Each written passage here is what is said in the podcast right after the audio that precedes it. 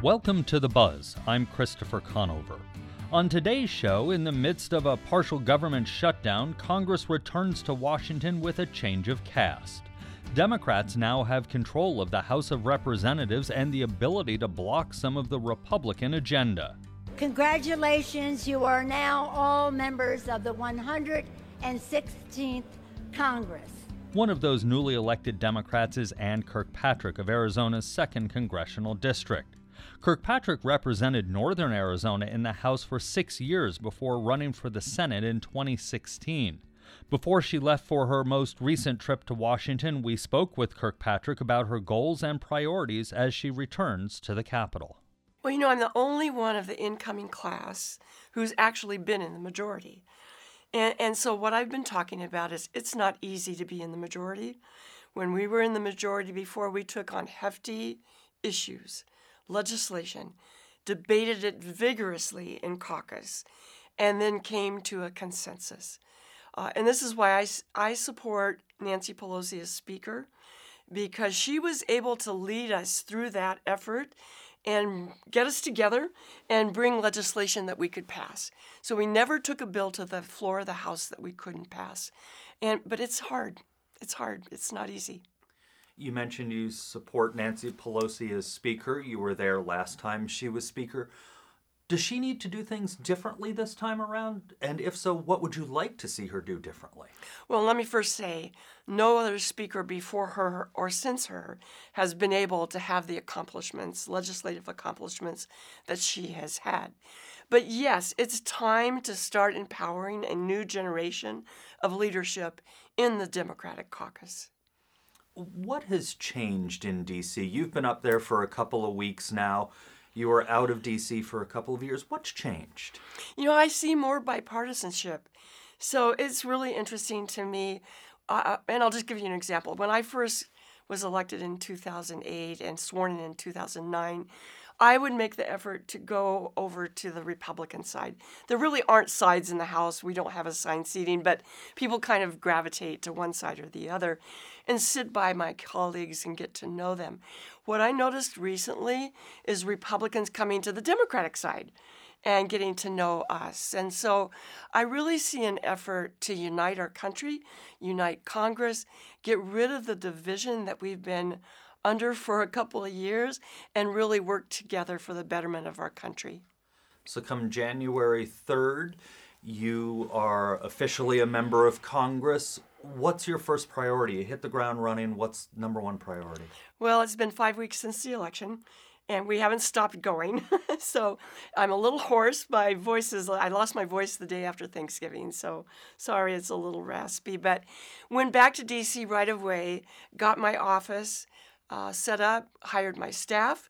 My DC, staff and my district staff all experienced people coming back. Ron Barber's my district director. Uh, God bless Ron, Ron and Nancy Barber um, for coming back to public service. So we really want to serve the constituents of this district, be accessible to them, uh, and we've got everything in place to do that. What's the first bill you're hoping to file? So the first bill I'm going to file is my bill to allow Dreamers to work on Capitol Hill. So I introduced this bill before, uh, and it came out of my immigration working group. So I'm setting up working groups on specific issues. My immigration working group last time said if people could hear the stories of, the, of these dreamers in Washington, D.C., we would do the Dreamers Act and we would pass comprehensive, immigration reform. So that's my first bill. It would allow Dreamers to work on Capitol Hill. I plan to be one of the first employers of a Dreamer. Uh, already have somebody in mind. So uh, that's really, really important to me. It breaks my heart to see what's happening just south of here at the border separation of families, separation of children from their parents. It's inhumane, it's cruel. I can't believe that we're doing this. So I want to address that as quickly as possible. If comprehensive immigration reform comes up and your uh, Dreamer bill is in there, including the bill you want to file to have Dreamers hired by other members of Congress, but there's also a wall in there, is that something you can vote for? No, Absolutely not. And we don't want a wall in southern Arizona. A third of our economy comes from Mexico. We want to build bridges, not walls. One of the things during the campaign we heard a lot of Democrats talk about was impeachment of the president. Is that something that we need to do right now? You know, I'm a former former deputy Pima County attorney, and I never interfered with law enforcement's investigations. They did their investigation, then they wrote up wrote up on a report, brought it to me, and I would decide whether or not there was a crime to be charged. And that's the same process we should use with impeachment. Let the investigators do their investigation, write up a report, which I really believe should be made public to the American people, and then we'll decide from there. We're talking with Ann Kirkpatrick. She's the newest member of Congress from southern Arizona.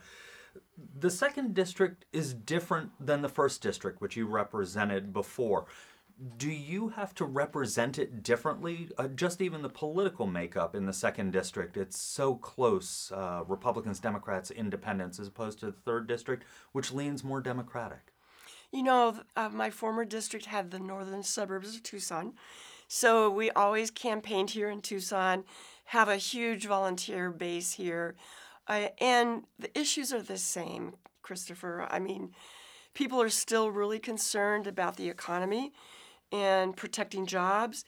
Uh, students are really still concerned about how they pay off their student loan debt.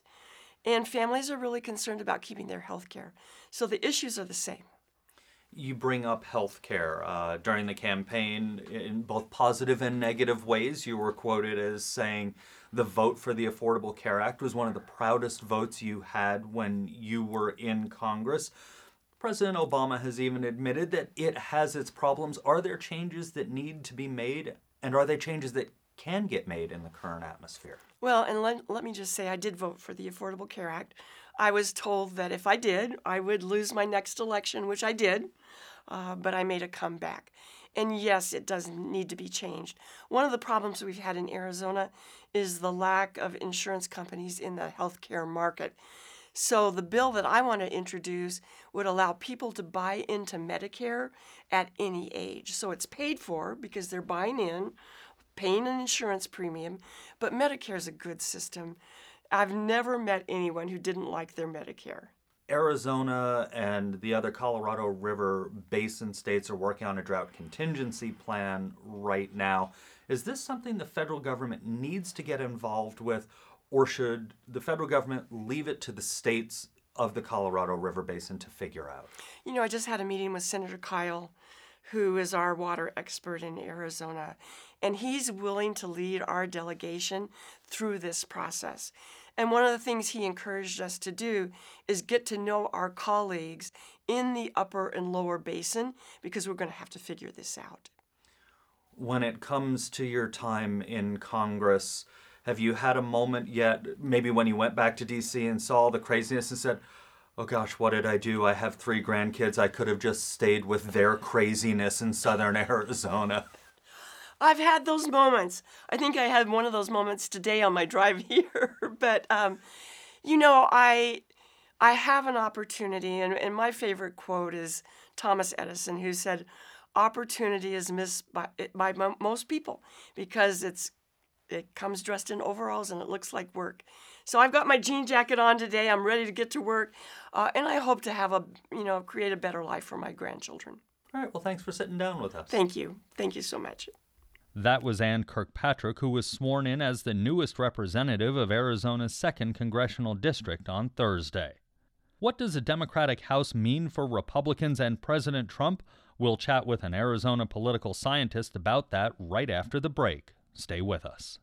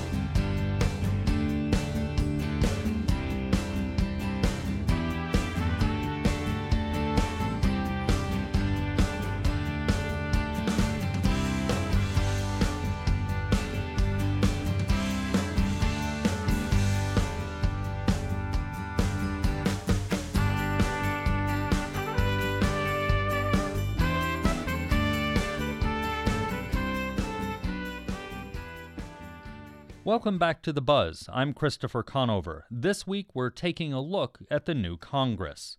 It's a new era in Washington, D.C. Democrats are in control of the House, but will it be smooth sailing? For thoughts on that question and the fate of investigations into the Trump administration, we turn to University of Arizona political scientist Samara Klar. Well, I think the Democrats are intent on keeping these investigations going. So, any hopes that Trump had of ending the Mueller investigation or any other investigations into any sort of misbehavior is that's not going to end. That's going to keep going. And they seem pretty adamant about it. So, that will probably consume the next two years just as it has consumed the last two years. With the Democrats in control, everybody mm-hmm. in the House, everybody is watching them. Yes what are the pitfalls that are standing out there waiting for them uh, when things really get going? Well, one of the problems the Democrats are facing right now, just in terms of public opinion, is sort of perceived fractures within the party, especially as 2020 gets closer and closer. The debates or whatnot starting next summer. Is that right? Yeah. So um, they're going to be facing a lot of scrutiny, especially in terms of the leftist Democrats and the centrist Democrats. There's a perception that there's a lot of disagreement there. Whether that's the case, I'm not so sure what we have right now is a really active, the start of a really active primary season. And that could end up being a little distracting for the Democrats who are just trying to get some things done. We had Elizabeth Warren declare she's running for president uh, before the end of 2018, just hours before, but still. So, yeah, primary season for 2020 yes. is here. It has started. The election starts earlier and earlier every every time. but that's already going to be a huge story and that's not going anywhere. We're already seeing so much polling about you know who the front runner is and who who's the preferred candidate for the Democrats. So that's going to take up a lot of a lot of media time, I think, in the next couple of years. When it comes to Democrats in the Senate, like Kyrsten Sinema, sure. our newly yep. elected uh, Democrat, yes, that's right, from Arizona, Senate's still Republican. Um, how is she going to function? How are Democrats going to function in that Republican Senate, knowing that there are more Democrats across the hall? Well, the Senate ha- composition hasn't changed um, in, in, in, favor for the Democrats. The Republicans actually picked up a couple of seats. Uh, so we're going to see largely in the Senate what we've seen before. But we have now is uh, Republicans who might be a little more courageous in terms of arguing against their president. We already saw Mitt Romney publish a pretty scathing op ed in the Washington Post criticizing President Trump. So I think the Democrats can hope potentially that the Republican senators this this term are going to be a little more defiant than they were in the last couple of years. Staying in the Senate and in Arizona at the end of the year, Governor Ducey appointed Martha McSally to fill out the remainder of, of John McCain's term as a Republican. She lost the Senate race in Arizona in November. Does she face some different challenges uh, because of that as she comes into the U.S. Senate? Well, you know, in, in her defense, it was a close race. It wasn't as though she lost in a landslide. So there is a, a large proportion of the constituency here in Arizona who, who do support now Senator McSally. You know, this was really a big gift to her because now she's an incumbent. And when she faces her now reelection, she's going to have incumbency advantage. So that was a huge, huge gift to her. Now, it's possible that some might see her as slightly discredited, but, you know, I really don't think so. I think that, especially in the Senate, it's an extremely cordial body she will be welcomed as any other senator, and her constituents, many of many of whom are probably actually happy to see her in there. We're talking with Samara Klar. She's a political scientist at the University of Arizona. You mentioned uh, Martha McSally will presumably be running in 2020 as a, an incumbent to, to fill the remainder of John McCain's term. Is that a troublesome thing? Because she's got some tough votes coming uh, in the Senate, various confirmations, uh, potential fallout from the Mueller probe. You said it was a gift to her, but could it also be a, a real problem for her because now she'll have votes on the record? That's true, although you could really say that about any incumbent senator, that sort of the best part about incumbency is the name recognition. People are used to you. They can sort of think about things you've done for them. But of course, the pitfall is that you actually have a voting record. People can see what you've done. Now, she's had a bit of a complicated relationship with President Trump. She's embraced him and she sort of scorned him when she needs to scorn him. And so I think she's going to have to figure out in the next couple years what her relationship is with the president. Is she a supporter or is she going to be a critic? Uh, most recently, she seems to be a pretty supportive, a pretty supportive um, ally for him. Now, as he faces more scandals in the next couple of years, that is going to be a big test for her. When it comes to Senate elections, we had one in 2016. John McCain was elected. We just had one in 2018. we'll now have one in 2020, and we'll have another one in 2022. Right. Meaning, four general election cycles in a row, we have had a U.S. Senate election or will have a U.S. Senate election in Arizona. Are voters going to get tired of these races? Well, you know, one thing that I think has been really um, kind of uplifting about 2018 as a political year is how engaged voters have become. The midterm elections had the highest turnout in a century of midterm elections. So we've seen huge turnout. Arizona increased their turnout in 2018. So we're seeing a ton of engagement among voters, uh, particularly in Arizona. I don't actually see uh, voters here expressing any fatigue at all. I think that Trump supporters are really fired up to keep their guy in power, and Trump critics are certainly very excited to try to get some new representatives. In the November election, of course, we know voters put Democrats uh, in the House in the majority. That wasn't surprising. Midterm elections often go against the party in charge. If the gridlock continues in Washington, do voters further rebel in 2020 and possibly put Democrats in charge in the Senate also, and maybe the White House? Or is 2020 going to be its own special election? I think that 2020 will be a reaction largely to the economy, as it always is. 2018, as it turned out, was not a good year for the economy. Unemployment numbers look good still, but the stock market does not. Uh, so I think that we're going to see in 2020 how voters feel about their own pocketbooks, about their own lives, and of course their attitudes about the con- the direction of the country generally. We never want to predict voters because they're Oh, no. unpredictable. We never want to predict them again. exactly. But um, what do you think they will consider a successful congressional term uh, if we look back in two years? Immigration reform is a huge, a huge priority for both Democrats and for Republicans. Gun control is a huge one, although I don't see any progress being made there. Um, education reform is something people are really interested in. So, you know, I think that there's a lot of big items. Trump has been has shown a lot of interest in tackling big items in the last couple of years, and hopefully that continues. We've talked a lot about Democrats because they are the new House majority. But what about Republicans? What do they need to do to avoid pitfalls, and what are some of those pitfalls? Well, I think the Republicans have an opportunity here to really express their own desires uh, as opposed to simply supporting the president. Donald Trump uh, is facing new critics, as I said, for example, with Mitt Romney, with other Republicans in office who are not particularly supportive of him. He's had a lot of departures lately. General Mattis is really critical letter of resignation, I think, opened the doors for more criticism. Lindsey Graham's been more critical of him lately. So I think the Republicans are going to really be able to figure out where they stand here and, and whether or not they support this president. This election was notable, as we've said, that Democrats took control in the House, but also record number of women. What's that going to do to voting and and the future of Congress? Well, we've seen a lot of engagement again, especially within the Democratic Party for women in Congress. We, as you mentioned, have more women in Congress now than ever before. And I think that's going to be very motivating for a lot of voters. It's going to raise an interest for a lot of young voters. You know, political science research shows that when women are in government, actually female voters become much more interested in politics and much more engaged with politics. So I think this is actually a good sign um, for, for turnout, for engagement overall. Do women govern differently? You know, that's a really difficult question that people have had um, trouble answering, partially because women tend to represent different types of districts. So we do tend to see that women in office are more liberal, but not surprisingly, they tend to be elected by more liberal voters. So it's not really clear whether that's actually a function of their gender or simply a function of the constituents that they're trying to represent.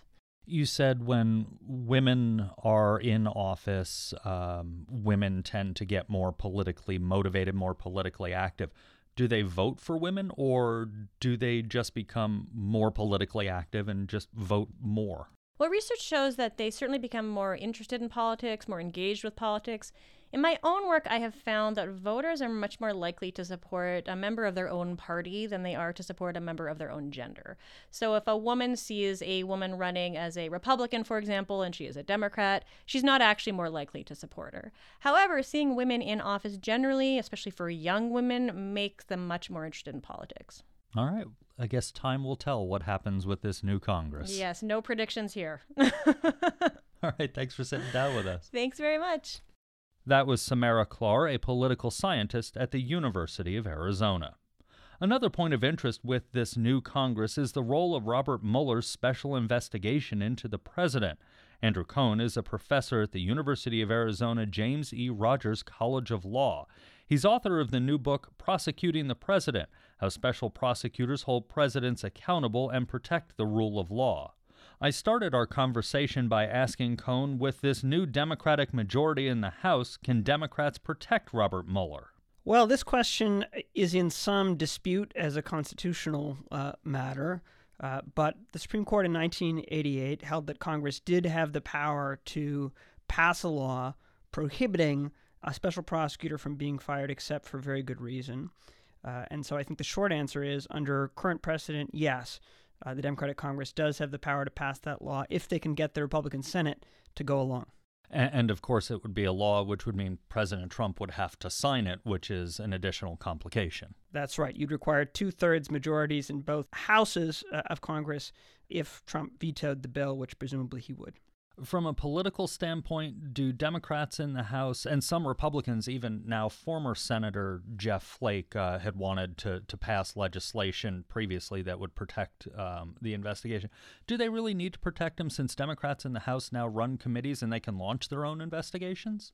Well, the Democrats' new investigatory powers are certainly represent an important change uh, in the political landscape, and uh, those powers are likely to amplify the results of Mueller's uh, investigation.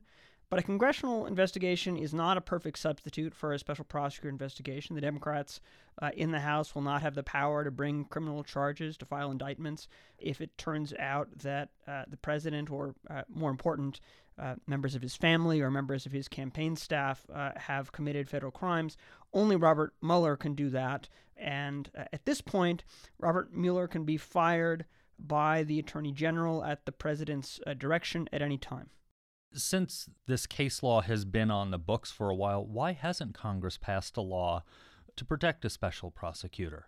Actually, Congress did pass such a law in 1978 in the immediate aftermath of the Watergate scandal and Richard Nixon's resignation of uh, the presidency. That law required renewal every five years, and it was renewed up until 1998 when Congress allowed the law to lapse in the aftermath of Bill Clinton's impeachment, uh, which many Democrats thought was the result of a runaway special prosecutor, Kenneth Starr. What's the history of presidents who fire uh, investigators like Mr. Mueller? Uh, of course, I think I guess the most recent would be President Nixon, but it's happened previously. There are three examples in U.S. history of presidents firing special prosecutors. Two of them survived without serious political consequence. Uh, those were President Ulysses S. Grant uh, and uh, Harry Truman, both of whom were lame ducks uh, at the time. Uh, the third, Richard Nixon, very much lived to regret it when he fired the first Watergate special prosecutor, Archibald Cox, in an episode that famously became known as the Saturday Night uh, Massacre. The political backlash was so swift and so ferocious uh, that Nixon was almost immediately required uh, to appoint a genuinely independent uh, replacement for Archibald Cox. That turned out to be Special Prosecutor Leon Jaworski, whose investigation ultimately forced Nixon from office. We're talking with University of Arizona law professor Andrew Coan you recently wrote an article for The Atlantic magazine uh, about all of this. And you said some of this comes to the people, to the voters. If a president fires a special prosecutor or an investigator, in many ways it's up to the voters to take care of this. Does that anger potentially from voters always translate uh, at the ballot box? Well, not always, and the voters aren't always angry. To take one relatively recent example, uh, the special prosecutor investigation run by Kenneth Starr, whom I mentioned uh, earlier, turned up evidence that Republicans thought amounted to an impeachable offense, but most Americans disagreed. In fact, most Americans thought the investigation represented an abuse of power by the special prosecutor. And not only was Bill Clinton not impeached, but he ended his presidency with one of the higher popular approval ratings of any president in recent memory. So at the end of the day, the American people do have to make a decision. They have to evaluate the evidence turned up by the special prosecutor. They have to consider whether any offenses uh, which that evidence suggests the president may have committed are sufficiently serious to represent uh, an impeachable offense or to represent a firing offense at the next presidential election. And at the end of the day, uh, the voters do have an important role to play in this process. When it comes to the evidence that is gathered by a special prosecutor, we have in recent history a, a number of special prosecutors. Walk us through constitutionally, since you're a constitutional law professor, what happens to that evidence, assuming that person isn't fired? And I guess we can take the case of Donald Trump and his campaign and Robert Mueller. When all that evidence comes out, what happens to it? Well, the answer has been different at different points in American history. The answer today is uh, that when the special counsel completes uh, his investigation, he is required by current regulations to file a confidential report with the Attorney General. Right now, that would be Acting Attorney General Matthew Whitaker. In a few months, it might be President Trump's new Attorney General nominee, William Barr. But in any case, Robert Mueller is required by those regulations, which are currently in force, to file a confidential report explaining his decisions to file charges or not to file charges. Uh, it will then be up to the Attorney General to decide what to do with that report, whether to make it public, whether to pass it along to Congress, whether to pass portions of it along to the public uh, and Congress, and the like.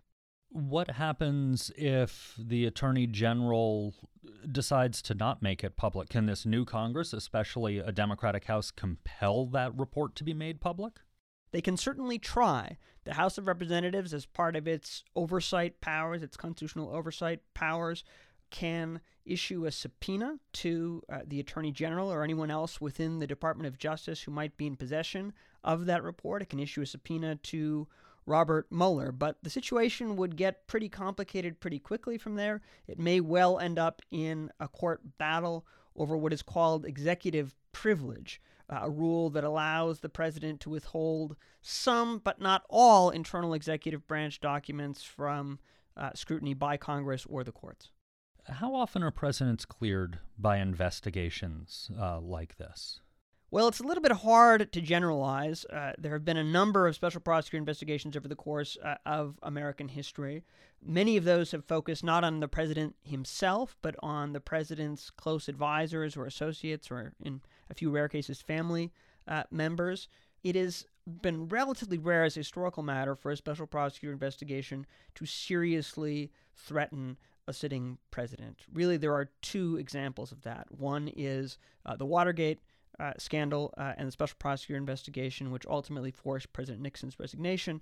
And the second is Kenneth Starr's uh, investigation of Bill Clinton. Another case which falls close uh, to that category, uh, but probably didn't really ever seriously come close to threatening uh, a sitting president, would be the Iran Contra investigation during the Reagan administration. But the majority of special prosecutor investigations have actually ended without the filing of charges. All right. Well, thanks for sitting down with us. I guess uh, everything is in the hands right now of uh, the new Congress and uh, the current president and the special prosecutor. We'll see how it goes. I would just add also the American people. Absolutely. Thanks. Thank you very much. That was Andrew Coan, a professor at the University of Arizona James E. Rogers College of Law. His new book, Prosecuting the President How Special Prosecutors Hold Presidents Accountable and Protect the Rule of Law, will be released January 15th. And that's the buzz for this week. A look ahead. We've just heard about priorities among elected officials at the national level. Next week, we'll ask local government officials about their plans for the 2019 Arizona legislative session, which begins later this month. Ariana Brocious produced and edited the show. Jim Blackwood is our production engineer. Andrea Kelly is the news director, and our music is by Enter the Haggis. I'm Christopher Conover. Thanks for listening. Arizona Public Media's original programming is made possible in part by the Community Service Grant from the Corporation for Public Broadcasting.